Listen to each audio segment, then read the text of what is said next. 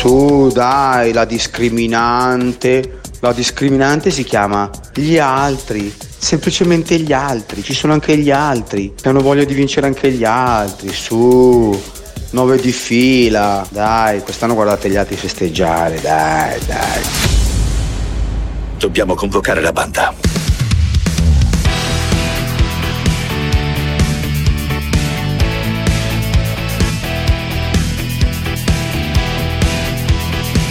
Tutti convocati di Carlo Genta e Pierluigi Pardo.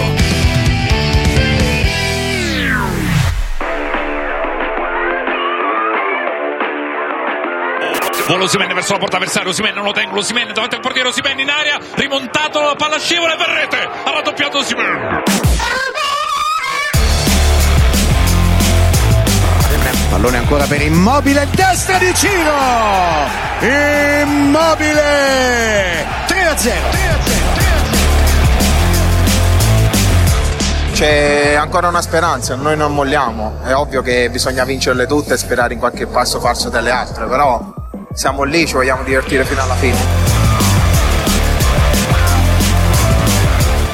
Sapevamo che per noi era una finale perché era l'ultima chance per rimanere attaccato ai primi posti. Solitamente le finali le giochiamo in questo modo, insomma è stata una vittoria netta, schiacciante.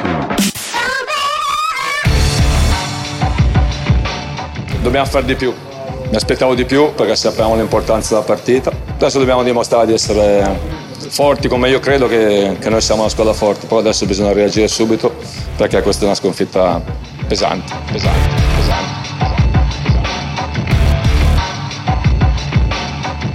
Ci prova a raccontare l'atmosfera anche dello spogliatoio. Eh, credo che ah, abbiano la stessa mia faccia, delusione. Gli avversari vanno forte, però siamo lì, siamo lì e non dobbiamo assolutamente piangerci addosso, ma, do- ma sappiamo cosa serve per, per fare meglio già dalla prossima partita. Siamo lì, ma vediamo ancora per quanto. Claudia Schiattone in redazione, Gianmarco Ferronato in regia e il radio tweet del signore della prima serata di Canale 5, Pierluigi Pardo. Sempre, sempre pomposo, no? Il radio tweet è per, per Niccolò Pirlo, ehm, può sembrare retorico ma non lo è. Non lo è perché inquadra un concetto complessivo che, che è quello di, del peso delle parole, dell'importanza delle parole. Io sono convinto ma sono veramente convinto che poi molte cose che vengono scritte sui social network sono cose che vengono fuori di getto, sono in qualche modo uno sfogatoio, ma non sono accettabili, gli insulti non sono accettabili. Ecco, a questo punto di vista io credo che una campagna di comunicazione che tenga insieme i due piani, appunto, l'educazione e però anche la repressione, cioè di far capire che se tu minacci una persona non è che siccome magari sei dietro avvolto dall'anonimato o magari sei arrabbiato perché la tua squadra del cuore in quel momento sta perdendo, questo ti giustifica o, o toglie qualcosa a quella minaccia. È comunque una minaccia, sono comunque parole che possono far certo. male e che possono ferire. Certo. L'invito ovviamente a, a Nicolò è di, di, di, prenderle per quello che credo siano, cioè eh, appunto uno sfogatoio completamente sbagliato. Però è anche giusto che, che si faccia qualcosa perché è inaccettabile, eh, sono d'accordo, è un limite insuperabile. Tante volte eh, magari che ne so, per quieto vivere, eccetera, si fanno passare queste cose.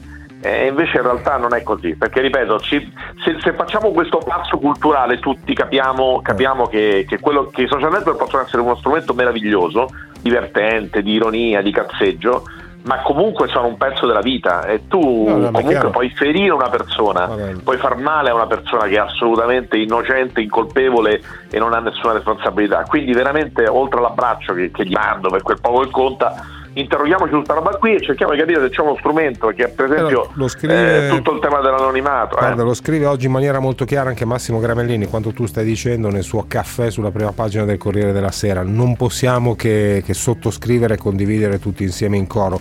Oh, uh, oggi parterre de roi perché c'è Franco Ordine. Ciao Ciccio. Eccomi qua. Ciao. Sai, ieri sera, ieri sera guardavo, guardavo Sky e, e ho visto Ambrosini elegantissimo, in forma mh, mm, spettacolare e, e, gli ho scritto cazzo come sei in forma e lui mi ha risposto a parte la schiena, ma che schiena? Ciao Massimo! Eh, ma ce l'ho anche io il mal di schiena, ragazzi. Buongiorno a tutti. Ma se, ce, se ce l'ha, se vede perché in forma smagliante me l'ha confermato anche Claudia Schiattone. eh. Che figo, Ambrosini. Senti, eh, senti Massimo, Milan troppo presto a motore spento, però mi pare chiaro. Così come mi pare chiaro il peso specifico del grande assente. Eh sì, hanno, sono incappati in un periodo a questo punto un po' troppo lungo di alti e bassi. Di alti e bassi e anche quando hanno avuto dei bassi non sono riusciti a limitare, a limitare i danni. Questa è la realtà, hanno perso probabilmente un po' di, di entusiasmo, un po' di certezze e secondo me in un'analisi veloce che faccio adesso Secondo me se, se dal punto di vista eh, de- della, della qualità offensiva, della volontà di giocare in un certo modo, quella secondo me l'hanno mantenuto, quella che non hanno mantenuto è una, una sensazione di, di- di difesa che prima c'era, adesso non c'è più. Tradotto, prima giocavano bene e davano la sensazione di non subire, adesso a tratti riescono ancora a giocare bene, ma danno la sensazione di essere più vulnerabili. Sì, lo dicono anche i numeri. Franco, sei d'accordo?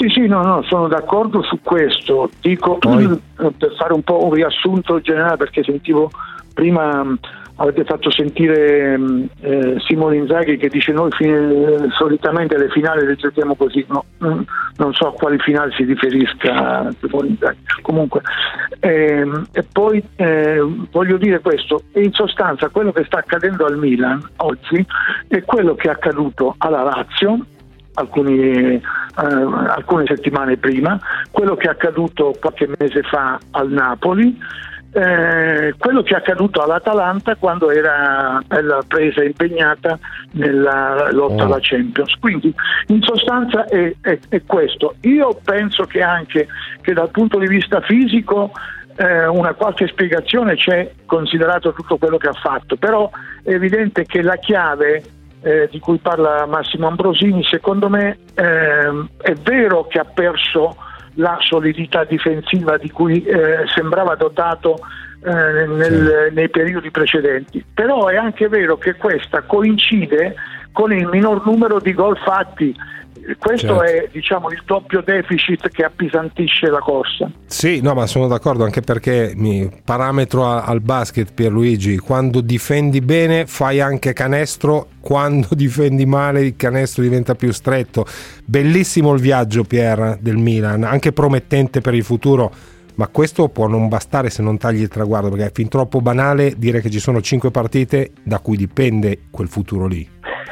Sì, allora secondo me è verissimo lo dice Massimo, cioè c'è una, um, rispetto alla prima parte della stagione quello che manca è eh, un certo livello di attenzione, un certo livello di ferocia agonistica. La squadra è ancora in grado di tanto in tanto di produrre occasioni, insomma anche ieri la partita eh, la Lazio l'ha vinta, l'ha vinta strameritatamente, ma l'ha vinta strameritatamente soprattutto perché, perché ha delle, de- delle certezze difensive superiori a quelle che ha il Milan in questo momento.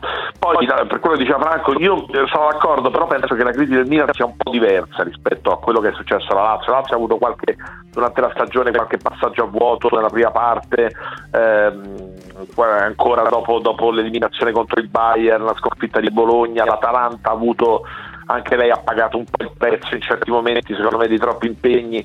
Eh, il Milan, nel Milan c'è un prima e un dopo. Cioè, il Milan eh, fino a gennaio è una cosa, il Milan delle ultime 12 partite, se non sbaglio, fa 5 vittorie, 2 pareggi e 5 sconfitte, è un'altra cosa. Cioè, è una squadra che corre molto meno, è una squadra che eh, spesso non ha in campo Ibra, che quando ce l'ha in campo ce l'ha qualche volta anche con un po' di nervosismo, è comunque sempre un leader fondamentale di questa squadra e quando non c'è si sente la mancanza. Però insomma è cambiato qualcosa dai. E poi probabilmente anche il fatto di essere stati sempre lì in testa dall'inizio eh, adesso viene fuori un po' di braccino e i tre punti contro il Sassuolo sono tre punti pesantissimi. E ce la può ancora fare il Milan eh?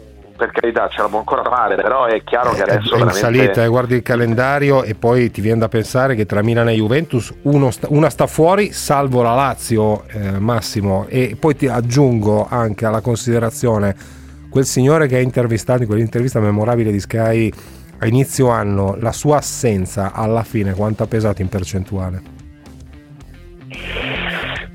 Se la, la prima, la prima sua assenza è stata, sono stati bravi a non farla pesare, eh, perché Ibra è stato fuori parecchio anche, anche nel girone d'andata. Eh, questa volta qui hanno fatto più fatica, hanno fatto più fatica perché Mandzukic non l'abbiamo mai visto e quando l'abbiamo visto non, non ha reso, perché Leao prima punta fa fatica, eh, quindi ti dico che, che in percentuale ha, ha perso tanto in Milan, perso tanto come era normale che, che fosse, eh, però era difficilmente anche preventivabile quello che, che è successo, ok? E come mm. è successo per, per, quanto lungo sia stato.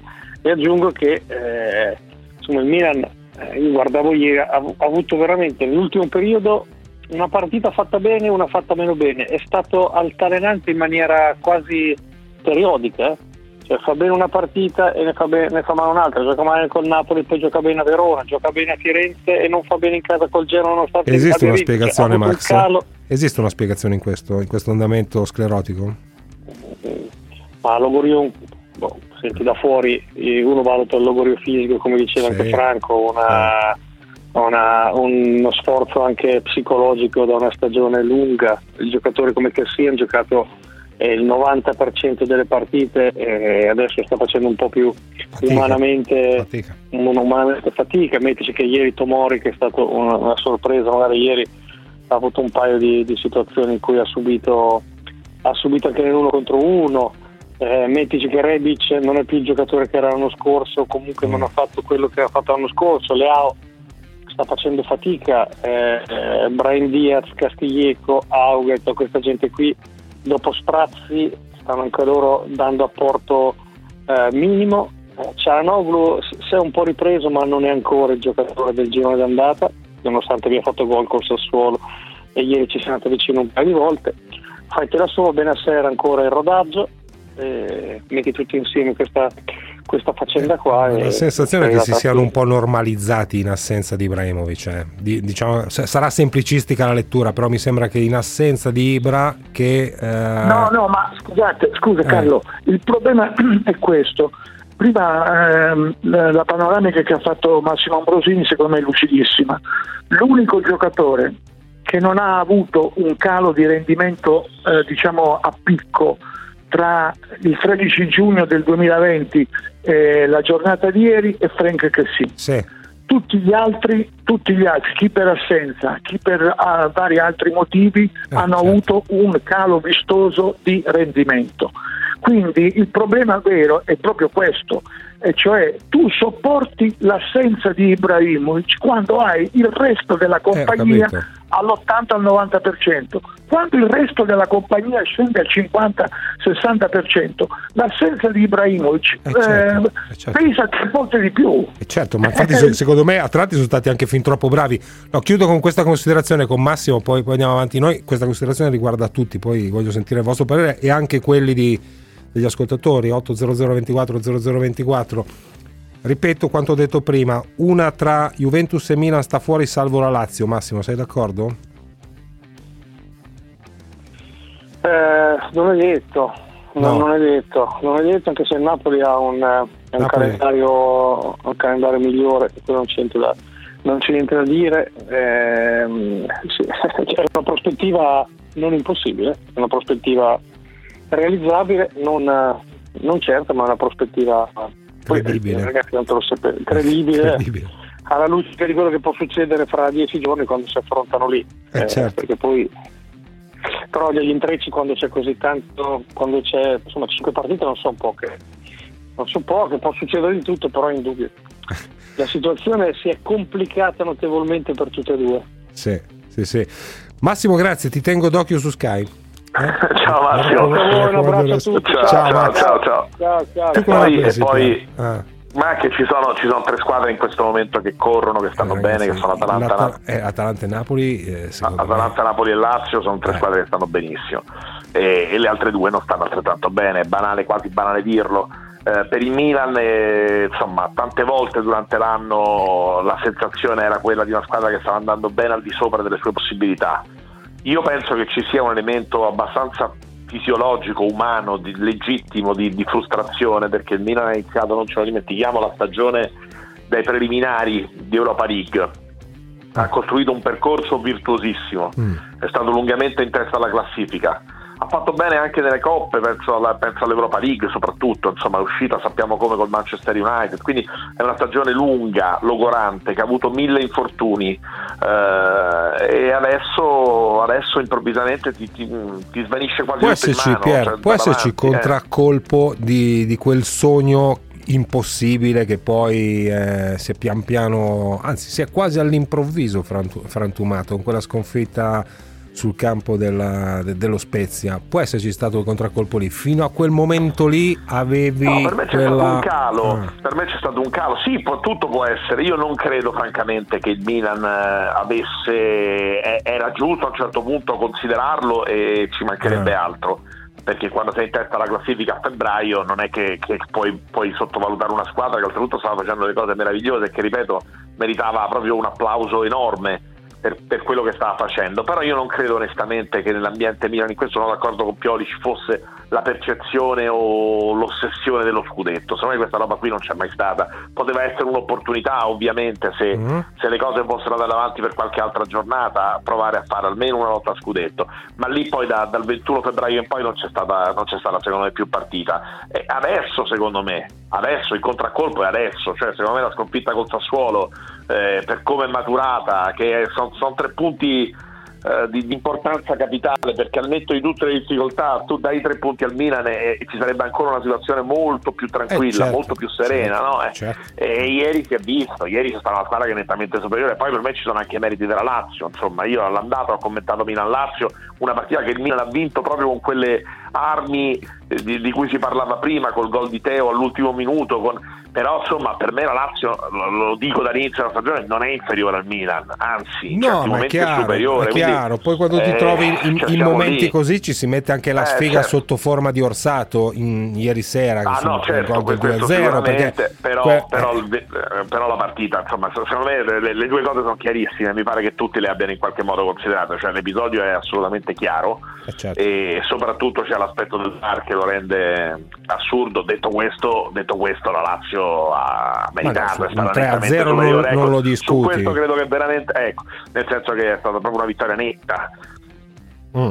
Ciccio? No, posso dire a proposito di Orsato, ehm, slegandolo dal risultato e quindi dalla, dai meriti della Lazio che sono inoppugnabili, però il comportamento ieri di Orsato secondo me è un comportamento molto grave perché è come dire eh, una sorta di eh, riconoscimento della propria eh, infallibilità che sì. è eh, il peccato tale che può commettere un arbitro, soprattutto quando hai un collega ed amico che viene, viene considerato il miglior barista in circolazione. Uh-huh, uh-huh che ti dice guarda che lì c'è stato il fallo. Classico lì... peccato di presunzione?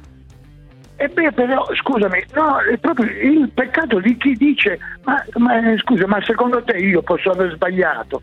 Ma, eh. ma la cosa più grave è all'inizio tu puoi essere convinto eh, come dire, di aver visto giusto ed è, ed è, così perché altrimenti non ci sarebbe spiegazione per mancato, mm. eh, la mancata interruzione della partita. Ma quando vai al monito, intanto vai con quell'atteggiamento come per dire mi stai facendo perdere tempo, vai al monitor, rivedi l'azione, vedi che c'è il fallo e non, e, e, e non ne prendi atto. E cioè, questo è proprio obiettivamente il, dire, il trionfo della, della, dell'arroganza proprio. Difficile non essere d'accordo, onestamente. Parole dure, ma severo sì, ma giusto, professor Ordine. Punto, severo ma giusto. Sai che, eh, Dai. sai che il mio approccio al bar era, era entusiasta, però veramente si è arrivati a un punto in cui non ti dico si stava meglio quando si stava peggio però, insomma, no comincio a essere attraversato da pensieri che mai avrei pensato. Vuoi che chiamo Ovviamente Mauro? Tutti... chiamo Massimo? no no no, no ma rimango, rimango, a favore del bar assolutamente ci mancherebbe altro però in no generale... ma scusami ma qual è, qual è il tuo retropensiero adesso al di là del diciamo dell'episodio di ieri? Ah non hai retropensiero? No perché no, io ho letto ho letto oggi alcuni malpensanti eh, a, a, proposito di, di, Osato, degli arbitri. Eh, no, se, avete, se, avete, qualche cattivo pensiero, secondo me tiratelo fuori perché aiuta no, anche no, un po' a capire. No, No, io non ho, non ho retropensieri e, e non credo veramente che in questa stagione ci siano situazioni o venti particolarmente no, no, ma- precisi che vanno in una direzione o nell'altra e e sgombrerà il No, campo da questa. non ho capito cosa voglio più. dire io. Ah no, allora dimmi. No, no. No, non hai capito. Io dico che eh, perché dopo tutte le polemiche, dopo tutte le discussioni, ehm, eh, l'arbitro, di, cioè, voglio dire, Orsato si comporta così. mh, qualche giorno dopo essere stato nominato arbitro italiano al prossimo europeo perché secondo me è, come dire, è proprio questo, cioè gli è venuto il tri- dopo anche eh, gli episodi, secondo me alcuni anche contestati, ve li ricorderete in Champions League, no? Eh, ehm, secondo me gli è venuto dentro questo trip della infallibilità, perché altrimenti non si spiega. Io avrei, eh, lo giustifico sul diretto, perché in Sì, diretta tu vabbè, non vedi il fallo. giust- e vabbè. giustificazione in diretta ci sta sempre. O Sì, quasi. assolutamente. Quello che non arbitrare, arbitrare vai- sul campo è difficilissimo, ci mancherebbe altro. quando vai sul campo, quando vai sul campo, quando vai sul mon- davanti al monitor e non, e non riconosci di aver avuto, eh, di aver avuto una, come dire, una visione sbagliata, una valutazione sbagliata dell'episodio. Perché pensi Questo, il migliore me, sono io. Allora, sentiamo Gino da Modena, poi vorrei dare un'occhiata al Napoli perché è oggettivamente la squadra più in forma della Serie A. Da qualche parte leggo anche di un ritorno di fiamma possibile tra Gattuso e De Laurentiis, cosa a cui non credo. Gino da Modena, buongiorno. Pronto, buongiorno ragazzi, ciao. Ciao ragazzo, dimmi. Sono milanista, io volevo chiedere, ma Mandzukic era costretto a prendere il numero 9 oppure ma, eh, è masochista? Perché secondo me sarebbe da ritirare come maglia, grazie. Sarebbe da, da ritirare eh, in, in onore di Pippo Inzaghi, ma anche per, per far del bene a chi, chi avesse questa bizzarra idea. No, ma Mandzukic... Sabato sera si presenta, sabato sera c'è questo incrocio incredibile. Sì. Incredibile perché solo un mese fa sarebbe stato impensabile immaginare che quel Milan Benevento lì sarebbe diventato una partita veramente da Sliding vita door. a morte. Sì, per, per tutti e due, ovviamente, certo. per il Milan e per, e per Pippo. E- Dentro o fuori? Ma- Dentro o fuori, dentro fuori, Dentro fuori, da una sì, parte o sì, dall'altra, non c'è dubbio. Eh, invece, eh, ragazzi, Napoli, squadra più in forma della Serie A, non si discute in questo momento. ti, posso, ti posso dire qual è l'iniziativa che ho suggerito io? Vai, certo che puoi. Allora, io ho suggerito questa iniziativa perché qualcuno, mi, amico napoletano, mi diceva, mi chiedeva, ma secondo te ancora, eh, si può ancora ricucire il rapporto tra Gattuso e De, De- De Laurentiis? Io ho risposto, ma eh, se Gattuso ha speso la sua parola d'onore nei confronti eh, di qualche altra società, secondo me No. nemmeno sotto tortura viene meno. Se però non ha ancora la spesa, allora io consiglierei, darei questo suggerimento, una processione da- verso eh, Castelvolturno con in testa De Laurentiis, dietro di lui quelli della comunicazione del Napoli, quelli dei siti del Napoli, i critici del Napoli di, di Rino Gattuso che dicevano che doveva tornare a Gallarate dal suo ristorante, tutti insieme, in processione, con un bello striscione con su scritto Rino, virgola, scusaci. Non lo faranno mai, tu- e tu lo sai meglio di me, non lo faranno Però- mai, tu lo sai meglio di me, ed è inspiegabile. Sta cambiando. Ah, più- sì, sì, no, è inspiegabile. L'abbiamo, eh, sai, io sono di quelli che, che non lo capiva, poi abbiamo avuto anche, anche degli ospiti che hanno provato a spiegarcelo. Sicuramente c'è stato un momento della stagione in cui il Napoli è stato deludente, nelle coppe è stato deludente, ha avuto un calo che secondo me in larghissima parte è dovuto agli aspetti fisici, l'ho detto mille volte, Mertens, c'è stato un momento che era senza Mertens, Osimene, Koulibaly, ragazzi, dai, eh, cioè, eh, ma di che cosa stiamo parliamo? parlando? Ecco. Appunto. Appunto. Ehm, quindi secondo me un po' di benevolenza in più ci voleva. In quel momento lì, secondo me, quella benevolenza non c'è stata e ha ulteriormente creato problemi. Rino non l'ha nascosto, ha vissuto anche un, un- un piccolo asco personale che in quel momento lì forse gli ha tolto per sua stessa ammissione un po' di, no, un po' di, un po' di ferocia, Eh. un po' di cattiveria. E poi però alla fine il bilancio è un bilancio ad oggi positivo, il Napoli mi sembra che abbia un Scusa, calendario poi Piero, se arriva terzo, se arriva terzo, non rispetta il- il- l'ideale Ma ranking ma anche se arriva iniziale. quarto, eh. Ma anche se arriva Ah, quarto, sì, però sì, certo, all'inizio ma stagione assolutamente. Oh, il ranking vede Inter, Milan, nell'ordine- Inter, Juve nell'ordine che volete, poi terzo è il Napoli. Arriva terzo, ha fatto quello che, che doveva. Detto questo, anche provando a costruire qualcosa, detto questo, finita lì. E questo beh, è curioso, alla fine è curioso. Sì, poi voglio dire, è come tutte le cose, se, se fai un ulteriore salto di qualità, cioè se vai a trovare veramente un allenatore di livello superiore, Ah. ma eh, oggettivamente superiori ce ne sono pochi, eh? ce ne sono Si pochissimi parla di secondo me. Spalletti. Però, Si se parla posso di dire, la cosa più grave la cosa più grave che ha subito Rino e che lo ha molto ferito è stata la strumentalizzazione in senso negativo e maligno della sua malattia. Lo È so la ed è del tutto più- comprensibile. La cosa Posso più dirti. vergognosa che è stata fatta in quelle settimane, in quei mesi, eh, nei quali dal- dall'interno c'era il fuoco amico che diceva non può più allenare.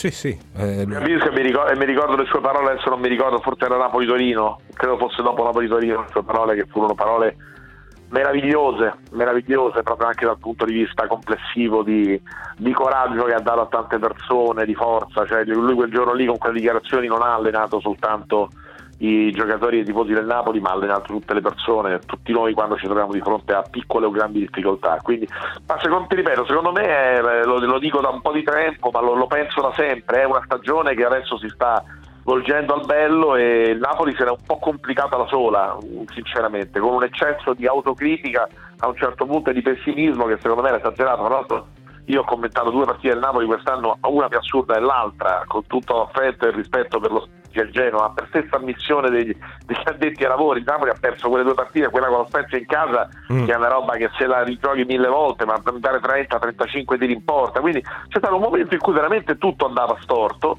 e ciò nonostante Rino è stato bravo perché ha tenuto comunque l'ambiente, le qualità ci sono, eh, la squadra è Eh, forte, certo, eh, la certo. squadra è forte, questo è il punto La, la squadra però- quando, ce- quando ce li ha tutti, quando aveva fuori metà, metà, metà squadra era oggettivamente meno forte. Grazie ragazzi, saluti e Ciao, baci. ciao, ciao, ciao, ciao, ci fermiamo. Borsa Bartur.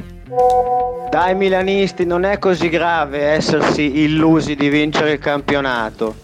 Pensate alle Juventini che sono 25 anni che si illudono di vincere la Champions. Tutti convocati, anche su WhatsApp. Tutti convocati, anche su WhatsApp. Lasciate i vostri messaggi vocali al 349 238 6666. 349 238 6666. Tutti convocati.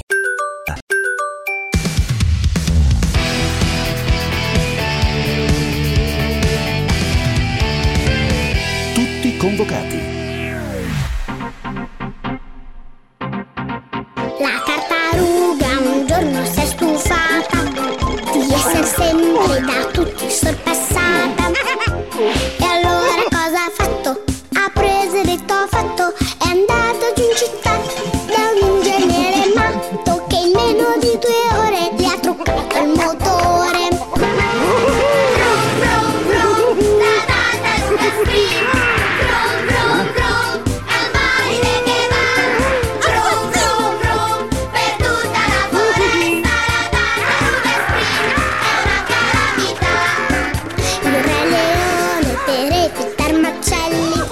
ragazzi, l'avete già capito da soli che è tornato il direttore artistico. Oggi, Bart- oggi non è Bartur, ma è un caffè letterario. Poi vi spiego perché, per molti motivi, alcuni dei quali scoprirete oggi, altri nei prossimi giorni. Buongiorno, direttore artistico. Ma certo che questo direttore artistico ha una cultura musicale smisurata, eh. Chissà perché ha messo la tartaruga sprint, ma Adesso, lo- adesso proviamo a capirlo. Ciao Leo Turrini. Ah, io sono sempre fermo in coda sulla Pero Corbano, volete chiedermi perché? Cioè?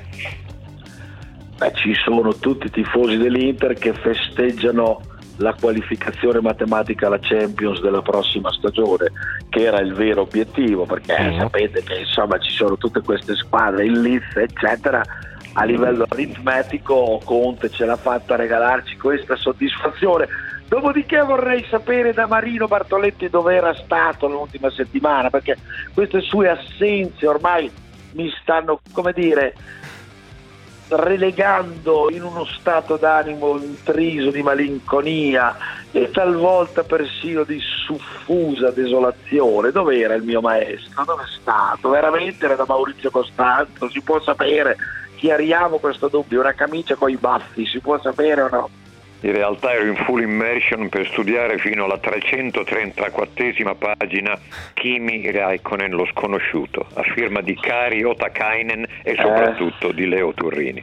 No, beh, io ho curato solamente una prefazione e una postfazione, però ti ringrazio per la citazione, anche se non si tratta certo di un'opera all'altezza della cena degli dei, che è un autentico capolavoro letterario vergato da Marino già 40 anni fa, lui lo ha tenuto chiuso in un cassetto rigorosamente per quattro decenni, dai tempi in cui cantavamo con la compianta Milva nei cori di canzone di Don Bacchi a Sanremo del 68, qualcuno forse ricorderà me e Marino con i 4 più 4 di Noro Orlandi, insomma sono, sono stati dei bei momenti che ci riportano a quella che era un'Italia ancora, come possiamo dire, accompagnata da un sano ottimismo. Comunque, ecco. cari miei principi della penna, sappiate che dopo il traffico la compagnia letteraria si, si arricchisce di, una- di un altro ospite. Ragazzi, Però voi che fate sempre. Leopardo, no, no, No, no, Giulio no, no, Leopardo, no, ce lo no, dici poi- così, poi- un poi- colpo no. bassissimo, No, bassissimo. voi, voi che fate, voi che fate gli sboroni sul piano musicale, voglio vedere Cioè? fino a che punto siete preparati. Sen- ditemi cos'è questo pezzo qui.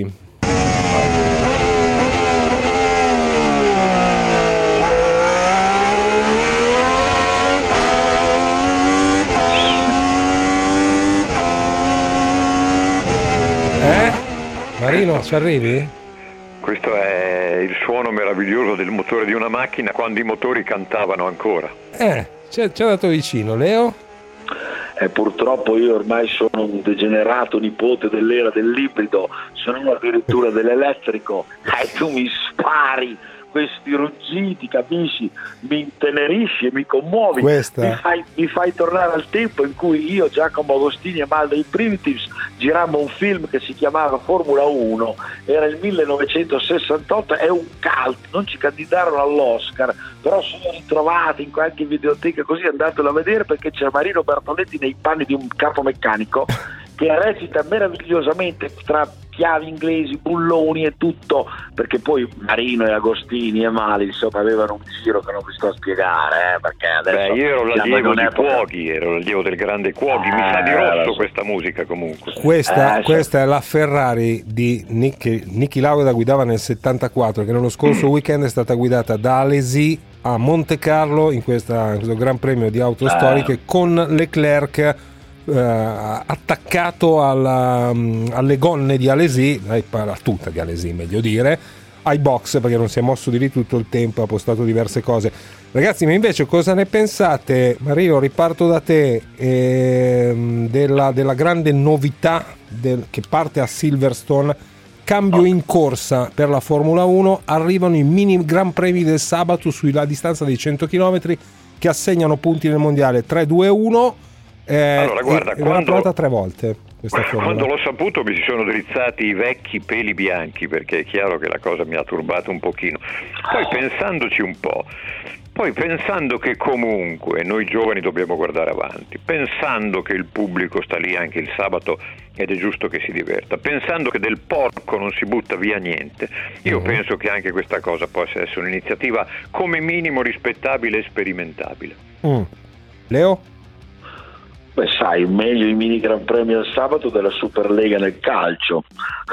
Nel senso che se non altro qui a nessuno viene in mente di dire ma se per caso l'Alfa Tauri sta davanti alla Ferrari, però il Gran Premio lo corre la Ferrari e l'Alfa Tauri no lo stesso, hai capito? È, è un tentativo che promosso dal nostro comune amico Stefano Domenicali, è un esperimento io ho da un lato una disponibilità di massima come appassionato a verificare, bisogna fare la prova del budino ovviamente, dall'altro qualche riserva che magari dopo il traffico provo a spiegare. Sì, eh, d'altra parte eh, è interessante il fatto che il fatto di- che sia stato introdotto in corso d'opera, no? in, tre, in tre tappe in questa stagione saranno Silverstone, Monza e Interlagos, riflette una certa urgenza di, di modificare, di modificare qualcosa e di farlo alla svelta, Marino. Adesso non Ma- sarà la ma- Superlega, ma riflette, Ma riflette guarda, ripeto, necessità. meglio quello dei tempi di mezz'ora nel calcio, sinceramente, dei Sì, tre tempi di mezz'ora certo, nel calcio. Quindi, guarda, c'è tutto sommato un calore, un'attenzione. Apro una parentesi per ricordare una persona che tutti abbiamo amato, che è Michele Alboreto, di cui si è ricordato due anni fa la sua scomparsa. Io feci un'esperienza meravigliosa con lui eh, ed ero lì per caso naturalmente il sabato quando, quando ancora i piloti erano uomini accessibili e i piloti in coppia con i giornalisti, correva l'anno 1985, fecero una piccola specie di gran premio con auto di serie. Ti assicuro che la gente guardava con una fame, con un desiderio, con una curiosità e il fatto che la gente sia già lì, tutto sommato, io credo che non tolga niente allo spettacolo della domenica e aggiunga qualcosa a qualche emozione. Sì, certamente, visto che vengono premiati soltanto i primi tre, mi chiedo il dodicesimo il tredicesimo da lì in giù se non abbia voglia di conservare eh, macchina, gomme, motore, tal, telaio e quant'altro per il giorno dopo. Però guarda, non lo guardo con diffidenza questo esperimento. Eh, le riserve di Leo quali sono? No, no, allora io condivido quello che ha detto Marino, tra l'altro in questo modo in quei tre sabati lì si ridà un senso al venerdì da Gran Premio perché l'ordine di partenza della mini gara su 100 km del sabato dipenderà dai tempi che fai al venerdì, no? Quindi se non altro viene recuperata l'importanza di quel giorno lì. No, la riserva se vuoi è doppia, da un lato, e tu lo hai accennato prima, il campionato è già cominciato, sì. che cosa diremmo se a fine stagione questo duello Hamilton-Verstappen fosse Eh. deciso dai punti Esatto, del sabato? esatto. Punto interrogativo. E la seconda cosa è che comunque io avendo quasi 100 anni sono per la sacralità dell'evento della domenica, come diceva sempre Sciubi, no? I punti si fanno alla domenica, non al sabato. Adesso ci vengono a dire che un po' di punti si possono fare anche il giorno prima. Però ripeto, il principio segnalato da Marino è giusto. Non bisogna avere paura di innovare in questo caso il format del weekend al Gran Premio. Il problema è come lo fai. Dove hanno sbagliato nella Superlega è stato nel pensare che si potesse decidere a porte chiuse, trascurando il merito e tutto il resto. Se invece ci si ragiona e si cerca una soluzione che possa essere conveniente per il pubblico, per i consumatori, per tutti, allora perché no? Voglio dire, già la stessa Champions League di oggi non è quella dei tempi di Nereo Rocco, Herrera, Mm. Trapattoni, no? Solo 32 squadre, cose. Cioè non bisogna avere paura del futuro, solo che non si può neanche trasformare il futuro in una puttanata, come disse John Fitzgerald Kennedy nel suo discorso di inaugurazione alla Casa Bianca, hai capito? Allora, Ecco. signori, io adesso faccio sentire il traffico e poi introduco l'ospite al bar tour di oggi che è diventato caffè letterario. Per scendere in campo in diretta con tutti i convocati, chiamateci 800 24 0024. Tutti convocati.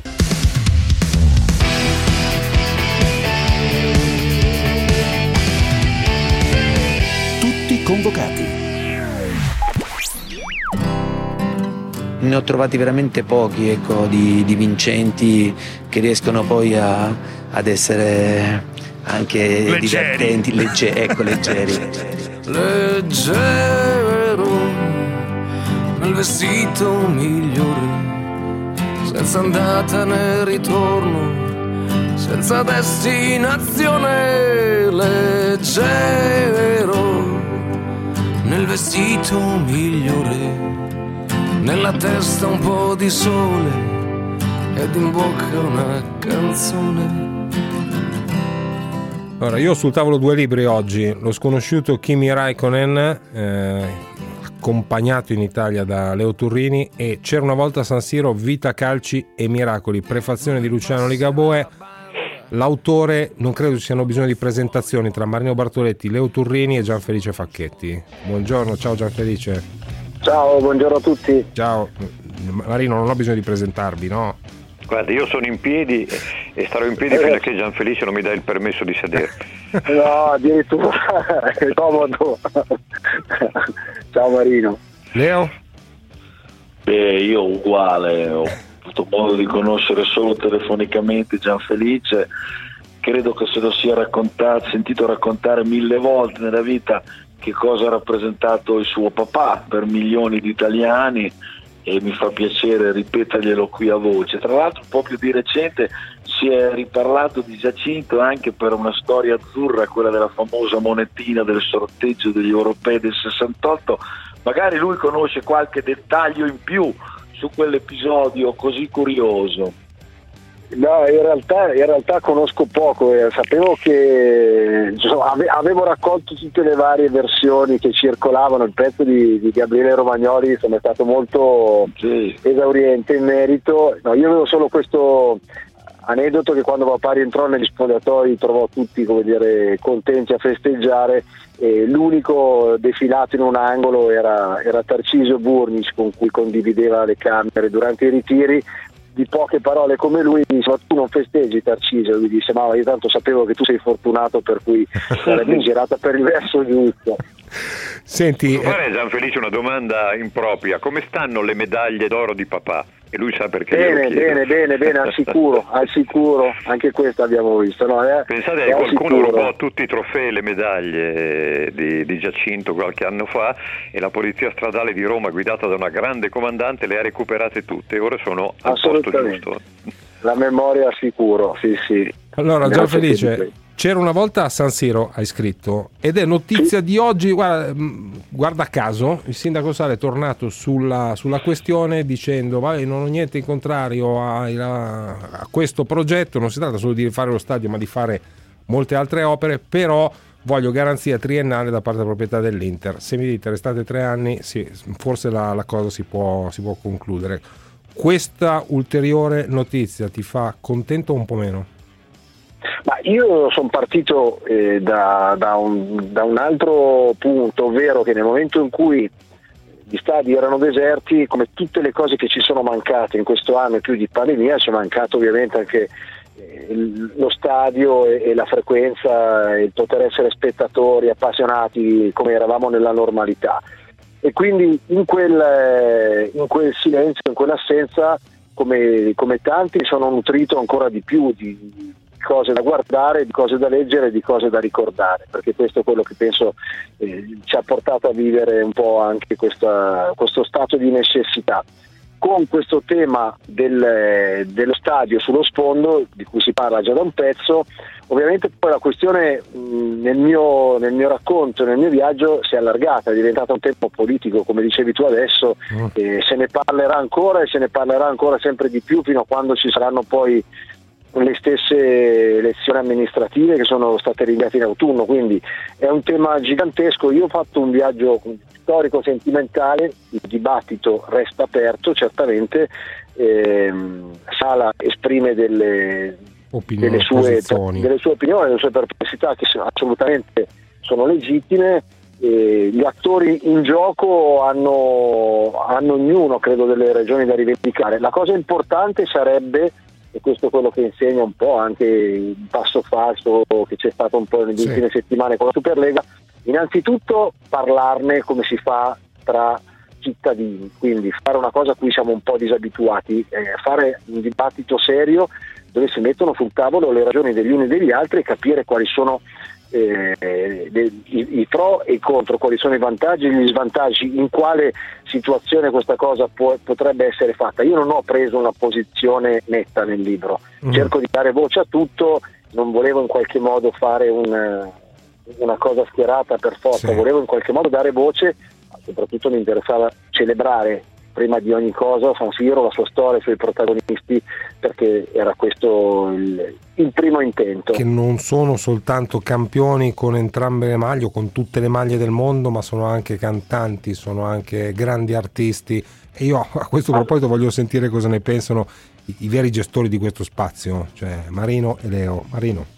Guarda, eh, costruite quello che volete su quel piazzale dove c'è ancora adesso il buco del palazzetto dello sport, ma non toccatemi San Siro. Io la prima volta che ci sono entrato era il 3 ottobre del 1971, Inter-Atalanta 2-0, reti di Mazzole, Boninsegna, dall'altra parte c'era Ottavio Bianchi con Adelio Moro, quindi non toccatemelo per favore. Eh, il giorno in cui ci metteranno la dinamite io voglio essere incatenato al cancello numero 15. Leo? Guarda, io sono entrato 15. per la prima volta a San Siro, un Inter Juventus 1-0, aprile 76, rete di Mario Bertini, giocava Giacinto, giocava Mazzola, eccetera. Penso una cosa, se chiedete a noi che non siamo milanesi, vi diremo tutti di non toccare San Siro, perché per noi che ci arriviamo da fuori è sempre una cosa che, che mozza il fiato quando ci presentiamo nei paraggi di quella struttura del piazzale, il parcheggio, eccetera, per tutto quello che rappresenta. Io ci ho visto il primo concerto di Springsteen in Italia il 21 giugno del 1985, eccetera. Credo davvero dov- dovete decidere voi milanesi, perché se chiedete a noi, come vi ha detto Marino, vi diciamo tutti di no, perché per noi San Siro è, è qualcosa che che ra- rappresenta un sentimento sogno, sì. no, eh, non cancellabile. Eh, eh, voi che siete milanesi credo abbiate il diritto però di prendere con coscienza, come ha detto Gianfelice, dopo un dibattito serio, eccetera, eh, una decisione che, che noi magari anche a malincuore da fuori rispetteremo. E questo è un bel punto di vista, Gianfelice, quello del- No, no, di chi, di chi vede il sogno da lontano. No, no, ma lo è anche per chi l'ha frequentato da vicino tutta la vita. Per me ogni volta eh, rivedere San Siro da qualsiasi strada io arrivi, eh, sono, avendo cambiato magari casa più volte, eh, sono tanti percorsi che ho fatto in tram, in macchina, in bicicletta, a piedi. Ogni volta è sempre un sussulto, è, è qualcosa di unico e, e questo credo sia un sentimento popolare. Quindi questo è un primo, è un primo aspetto e, e va in qualche modo inserito in mezzo a una, a una discussione perché anche le ragioni del cuore sono ragioni assolutamente fondate.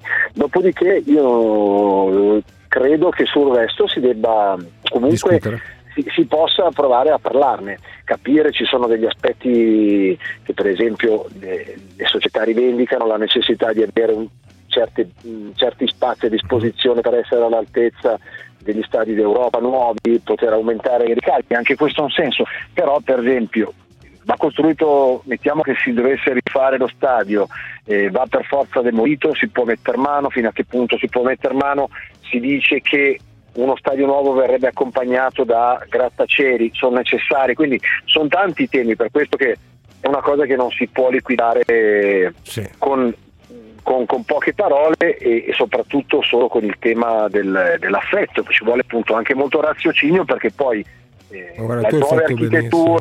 Certo, ma, ma tu hai fatto benissimo a fare quel parallelismo tra questa vicenda e quella che abbiamo vissuto una settimana fa del tentativo subito abortito della Superlega.